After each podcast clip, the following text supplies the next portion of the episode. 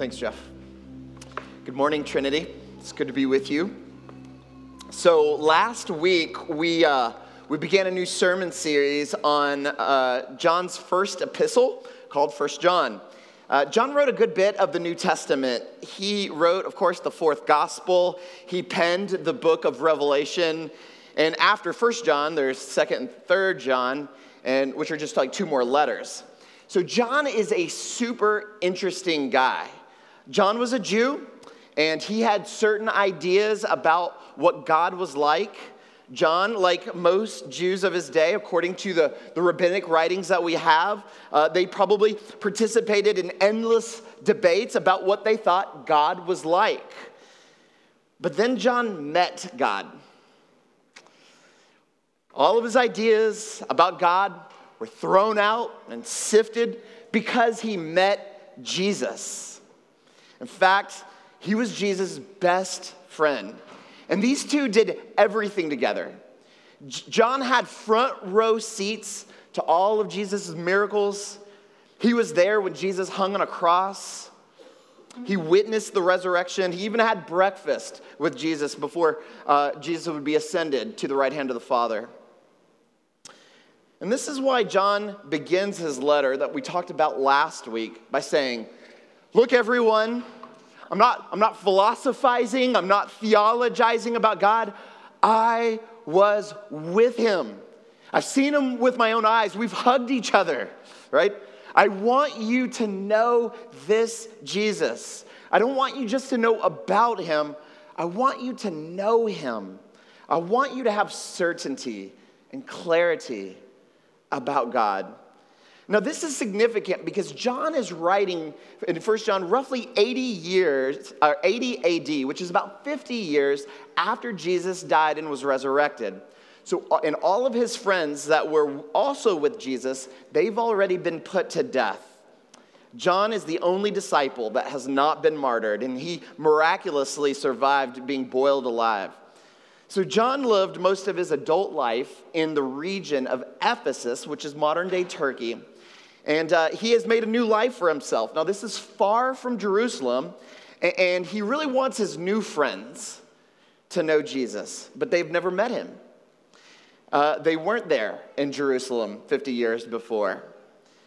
And it's kind of like um, what Jeff talked about last week with the, with the moon landing, right? There were people in 1969 who were there, but then there's this whole new generation who came afterwards, and crazy people started convincing others that the moon landing was a hoax, right? Well, in a similar way, the people in Ephesus started having a few weird ideas about God. So, John, as their pastor, he writes this letter. But it's kind of like a sermon letter. I mean, it's a letter, but he's pretty preachy, right? He, he, he's going to start meddling. And in verse 5, as we're going to see here this morning of our text, John, we're going to see that he begins by saying, Listen up, everyone, listen up. This is the message that we have heard from him. Like we heard from him, from his mouth, and we proclaim this to you. We're not voting on this. We're not taking our cues from culture about what God is like. I'm going to tell you because I was there, right? And this is not John being bossy. It's just that John has a knowledge of Jesus that he calls fellowship. John wants to give his friends a fullness of joy, the same joy that he has. He wants his friends to share in that intimacy with God. John wants his friends to know God for who he truly is so that they can have intimacy and certainty. Now, in our passage this morning, as we're going to see, John is going to borrow from the metaphors uh, of his culture using this imagery of light and darkness. So, we're going to see again in the second part of verse 5, he says, God is light, and in him is no darkness at all. Now, just bear with me a little bit as I set this up before we dive into this text. To say that God is light, it speaks to his purity and to his holiness. Of course, we, we intuit that. But light actually also speaks to his judgment. Light is the agent that reveals the truth and exposes any sin, and there is no darkness in him. Now, I just want to pause there because this word sin is uh, it's really culturally uncomfortable. You start talking about sin, people get a little uneasy, and I get it. I get it. Really, y'all know that Christians are the only people who use that word sin, right? You don't see the word sin when a judge writes an opinion or makes a ruling on a court case. It's, it's a very unique word. Now, if John is writing so that you and I can have certainty about God, then why does he begin by talking about light and darkness? And why is sin going to be at the very front of this conversation? And here's why. Here's why. And, and, if you're uncomfortable with this word sin, let me, I'm just going to invite you to suspend your judgment. Another day, I promise I'm going to make a more complex argument for why this notion and doctrine of sin is really good for a pluralistic society. I think I can mount that case, but for now, just suspend your judgment, all right? Um, here, here's, here's why sin's going to be at the front of this conversation. Your certainty about God, your certainty about God is tied to your hidden interests about who you need or want God to be. This has nothing to do with science. See, you and I see ourselves a certain way. Some of us see ourselves as good people, and either we have no need for God or we simply think God's gonna give us a fast pass because, you know, who wouldn't like us, right? Or some of us see ourselves as really bad. We've done really regrettable things, and we need God to either not exist or not care. But in either case, in all of these cases, we have these hidden interests, and we are highly motivated to visualize, visualize God in a way that suits and accommodates our interests. The problem is, is God is who He is. And in order for you and I, for you and I to have certainty and intimacy and fellowship with God, then you and I need to align ourselves. You need to align yourself with the reality of God. And in order to do that, you have to get real gritty honest about the darkness that resides in your heart. That's what the Bible calls sin. This doesn't have to be an exercise in self hatred, right? Simply an exercise in joyful humility. Gritty, but joyful humility is the key to experiencing God deep in your soul. So that's what we're going to see this morning. Our experience in certainty with God depends not on rational arguments primarily, but on what we do with our sin so that we can see what God does with our sin. And that's going to be the outline of our study this morning what we do with our sin, and then what God does with our sin. So, with that introduction, in reverence to God's word, would you stand with me? This is the very best part of the whole sermon, so please listen carefully. And let me just say that I am going to be reading from 1 John chapter 5 and then through verse 2, chapter 2. Uh, in, your t- in your bulletin, it goes all the way to verse 6, but I'm going to stop at chapter 2. That's where my exposition will end. And even though the logic of the pericope goes all the way to verse 6. But hear now the reading of God's word. This is the message we have heard from him and proclaimed to you that God is light, and in him is no darkness at all. If we say we have fellowship with him while we walk in the darkness, we lie and do not practice the truth. But if we walk in the light as he is in the light, we have fellowship with one another and the blood of Jesus, his son, cleanses us from all sin. If we say we have no sin, we deceive ourselves, and the truth is not in us. If we confess our sins, he is faithful and just to forgive us our sins and to cleanse us from all unrighteousness. If we say we have not sinned, we make him a liar, and his word is not in us. My little children, I am writing these things to you so that you may not sin. But if anyone does sin, we have an advocate with the Father, Jesus Christ the righteous. He is the propitiation for our sins, and not for ours only, but also the sins of the whole world. The grass withers, the flower fades, but the word of God will endure forever. May He bless it for you and for me. Amen. You may be seated.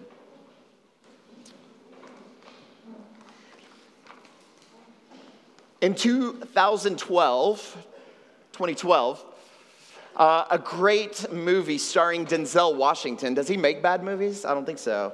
Uh, Denzel Washington, he came out with the movie Flight. Many of you might have seen this.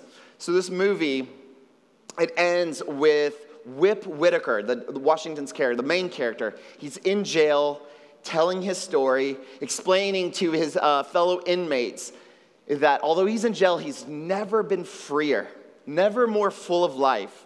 Now, this is in stark contrast to the rest of the movie. See, Whip Whitaker's life was characterized by drinks and women and cocaine. And he would get drunk, and then he would take an upper so that he could become a functional airline pilot. He's always flying high, and then one day, his plane had a technical failure, and in the most amazing way, he expertly lands this plane against all odds with limited casualties. Now, according to all of their flight simulations, no one could do what he did. There was only one problem that when he was in the hospital for recovery, his blood was tested, and the toxicology reports show that he was not sober while flying the plane. And the whole plot of the movie is following Whip's journey to see if he would be exposed for the drunk and druggy that he is. Will he be honest about the darkness that resides in his soul? There's this one particularly uh, illuminating conversation that he has with a friend who is a recovered addict, a druggie, named Nicole. He gets real stubborn. I mean, he's screaming at her. He says, I'm different than you. I choose to drink. And Nicole says, Really? Because I don't see a lot of choice going on here. So Whip wants to be like the pilot of his own life, but he's totally self deceived. He is not in control, he's absolutely enslaved. And deep down, he knows it. At the very final hearing in the movie, he's actually drunk, right? But he has this moment of clarity. And to everyone's surprise, he confesses, right? He, he tells the truth. And although there were some consequences, his confession, the truth, sets him free. And with time from jail, he experiences profound freedom and restored fellowship with his family and all those people that he alienated. Now, this movie is brilliant because it tells our story. Are you and I going to acknowledge our true selves as the ones who are capable of deep destruction? Are we going to pursue the light of honest intimacy and fellowship?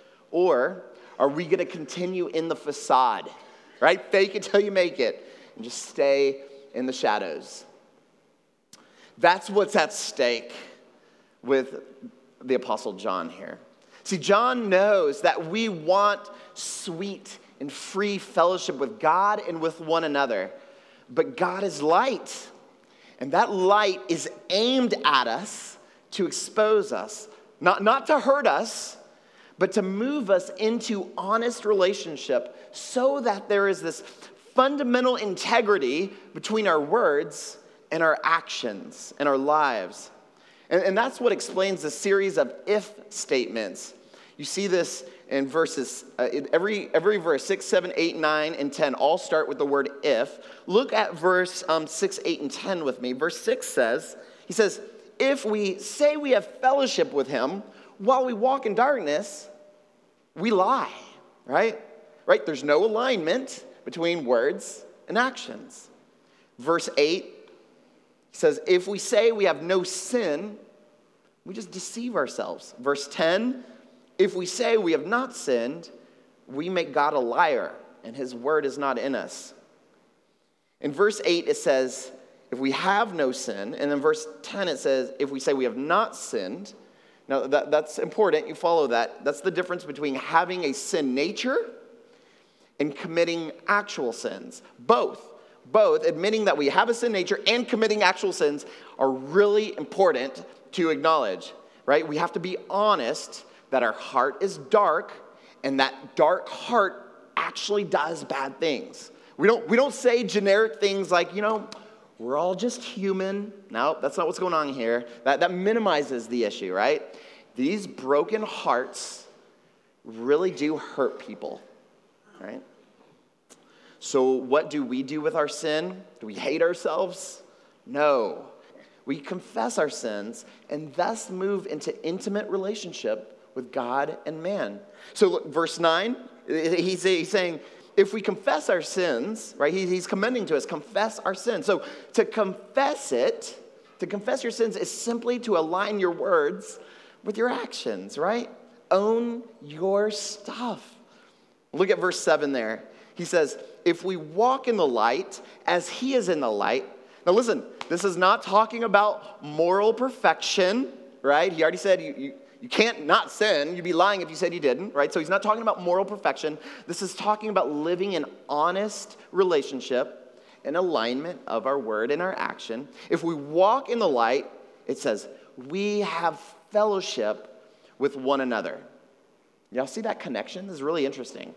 Confessing, which is living honestly, living with a humble integrity, that is, confession is a humble continuity between our words and our actions. And that is the key to meaningful relationships, first with God and then with one another. See, John wants us, listen, guys, John wants us to have certainty and intimacy and fellowship with God. Well, how do you, ha- how do, you do that? Well, you take your sin and you confess it and you walk with others in humble integrity. And in this way, the hidden interests, remember that we talk about, that are floating around in our heart, they begin to surface. And listen, that's the key to sweet friendships on any level, not only with God, I'm talking about on any level, right? I mean, have you ever had that like one friend where you move beyond the basic formalities of generic relationships, right? If you ever have, you know exactly what I'm talking about. You're truly known in that friendship. All your warts, right? All your mistakes, all your insecurities, you are fully known, top to bottom, and yet fully loved and accepted, right? And when that happens, there's this intimacy, right? Deep freedom, deep acceptance. And if confession makes that true with our relationship with one another, how much so, how much more so with God above, right? Did you know that that that this, this phenomena that I'm describing is one of the main reasons why Christians have always confessed their sins together at church. No, I know in the 20th century, like in the evangelical church, we've stopped doing this, but, but this has been the practice for 2,000 years. Like when we do corporate confession of sin, we're not just trying to be ritualistic, y'all, right? The church has done this, and what it's doing is it's offering a kind of model prayer then that we can take home and personalize it so that we're doing this all week long so it's a part of the rhythm of grace in our souls. And when we confess and agree here at church that we're all really broken, it creates a kind of safe intimacy between us. Confession and fellowship is the key to enjoying God's light. In a very practical way, every Sunday morning, we all gather here for very intentional fellowship, and it's a gritty, honest fellowship where we, t- we take off our masks and we pause to confess our darkness and we bring alignment to our words and our actions. And when this sacred time together is an afterthought in a person's spirituality, what we sometimes call churchless Christianity, it's just a matter of time until that person loses certainty and intimacy with God. Listen, when your relationship with God is exclusively private, without the messiness of a church, you'll stop having voices that contradict you. you'll say things like, I just feel distant from God. Or worse, or worse, God's enemies will look an awful lot like your enemies. or God's virtues will, and God's politics will look just like yours, you know? This is what we call like the spiritual echo chamber, right? We're all just deceiving ourselves, and the truth is not in us. When you do that, you're just listening to yourself, confusing your voice for God's voice. And our words aren't as inspiring as God's. You will make God in your own image. And when that happens, you're completely detached from the true God. You'll stop getting new words to confess your darkness. And then your spirituality turns into a puppet faith. And you can't have a real and intimate relationship with a fake God or a God that's made in your own image. So, what do we do with our sin? We confess it in gritty and humble and non judgy fellowship so as to bring alignment and integrity to our words and our actions, you see. But that's just the half of what we see in this passage. The experience of intimacy and certainty with God also comes when we understand what He does with our sin. It wasn't too long ago now, uh, I was with a woman who was planning her own funeral, and uh, she had terminal cancer. She had been in church her entire life, but even still, she was, you know, she was quite scared. And she asked me, she says, Is it, um, is it okay to be scared? And I said, Of course it is. You know, any new experience is scary, so even more so death. That's, I said, that's a perfectly appropriate emotion, right? I wanted to I, wanted, I didn't want to undercut her confidence, uh, as if to say, you know, if you really had faith, you would just be so courageous, right? Just be chill while you die. I didn't, I didn't want to do that, because that's a lie, by the way, all right? Um, I wanted to ensure that it's, it is scary, that Jesus himself, the night before he died, sweat blood. It's scary. But then she asked me a, di- a deeper question, one that um, I thought she would have known. She asks, Ronnie, how will I know if he will receive me? How will I know if I'm enough? She's asking, you know, what, what, what happens if there's some complication at the gates, you know, or something, put it that way, right? And this is kind of when I leaned in a little bit. I said, Why does your Father in heaven love you? And she says, I don't know why. He shouldn't. I feel like a fraud. I'm just glad that Jesus wasn't a fraud. And I said, That's it. That's it. Jesus lived the life that you should have lived, and he died the death that you deserved, and his blood cleanses you from all your sin. And if you have a problem at the gates, just call Jesus, the righteous, the non fraud who loves frauds he will be your advocate, as John calls him in chapter 2, verse 1, your lawyer. He's your advocate with the Father. Your certainty, I said, is tied to Christ's blood. Not whether you were a good mom, not whether you were a good teacher, not whether you were a good church pianist, none of that. It's all Jesus. Don't you dare rest on your own resume. That's what's at the heart of John's words here, y'all. After John tells us what we must do with our sins, he allows us to see what God does with our sins. In verse 7, he says, But if we walk in the light, and that, that's not walking in moral perfection, right? Remember, but honest relationships of confession. If you walk in the light, then the blood of Jesus, his son, cleanses us from all sin. And if you're dense like me, John doubles down in verse 9. He says, If we confess our sins, he is faithful and just to forgive our sins and to, there's that word again, to cleanse us from all unrighteousness. Are y'all listening? Do not tell me that this is not what your soul absolutely longs for, needs, and craves. I don't know if you believe this, but I know your soul wants me to be right about this. Your soul wants John to have nailed this. Many of you um, probably know Woody Allen. He's, uh, he's a famous but savory comedian and film director. Uh, he has Jewish roots, uh, but he's otherwise pretty skeptical. He once described himself as a militant Freudian atheist. Uh, but woven into all of his movies, he has these themes of life and death and God and no God and religion. These are sort of giant existential questions, right? So when he was 72 years old, he had an interview with Newsweek, and he says, this is what he says. He says that he lies awake at night, terrified of the void. And he suggested in that interview that perhaps to have never been born could be the biggest blessing one could have in life. In that same interview, this is 2008, he's, he put it this way He says, So why go on?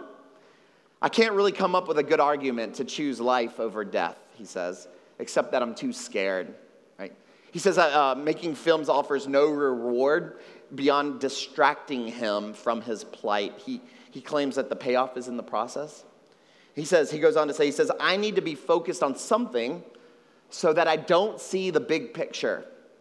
Your perception of time changes as you get older because you see how brief everything is. You see how meaningless. I mean, he goes, I don't want to depress you, but it's a meaningless little flicker. When he was 78, he was interviewed by the Wall Street Journal about his movie um, Magic in the, Midnight, in the Moonlight. And he referred to life as tough, brutal, grim, meaningless grind full of heartache and tragedy, accruing to nothing. In the end, he says, you realize that you're just a human being on the face of the earth, an insignificant agglomeration of cells and neurons, and eventually that expires, and eventually everything expires. It's terrifying, he says. Earlier in his career, he quipped, he says, Death doesn't really, doesn't really worry me that much. I'm not frightened about it. I just don't want to be there when it happens, right? But Woody Allen, listen, you guys, he was asked if God did exist, hypothetically, if God did exist and you could talk to him, what would you want to hear from him? And he says, simple. Three short words You are forgiven. Can you hear like both the uncertainty and yet the longing in those words? Can I suggest to you that everything that he believes about God is tethered to his existential angst? This isn't a science problem, this is a soul problem. And this isn't just Woody Allen, this is true for us. We don't believe in order to love, we love in order to believe. And so we have to be crystal clear what we must do with our sin but equally, you must be enchanted by what God does with our sin. I mean, enchanted by it. So, why do we love? And I'll just conclude with this point. It is because Jesus, chapter 2, verse 2, is the propitiation for our sins, and not for ours only, but for the sins of the whole world. You know what propitiation is? It's kind of an old word. Here's a picture of it. I love art. Art has a way of um, preaching to us. All art, not just Christian art. You don't need to go all Thomas Kinkade to have good art. Art is beautiful, it tells us something, it preaches to us. This is Christian art. Sorry that the, the lamp is burned into this or whatever. But this is, um, this is propitiation. So God is light. God's light is so brilliant that it violently purges the darkness. God so loves this world that he will do anything. He, will, he loves it so much that he will purify all of it. No injustice, no darkness will stand. But see, here's what that means is that none of us can stand because when we're humble and gritty and honest, the darkness of sin, it's not out there. It's in here, it's in our hearts. But that is not the end of the story. God's brilliant and violent holiness and light was set upon his own son. Darkness was punished and cleansed. Jesus Christ, who had no darkness, the righteous one, took God's justice upon himself, and sin was paid for. And now you and I can stand before God and still cry out for justice without being crushed by it. Right? And, and, all we're left with is intimacy and, and fellowship and certainty. And this isn't just for you and I, you and me. This is for Dorado and Condado and for Guaynabo, the whole world. This is so inclusive. The whole world has a way out, not just the good people. This is a story that is so beautiful and heroic. This is a beauty worth emulating. A person can fall in love to this story. And when you love, then you can believe. Then you can have intimacy. Then you can have a deep experience of certainty. That's what John wants for you. That's what I want for you. May God bless his word. Amen.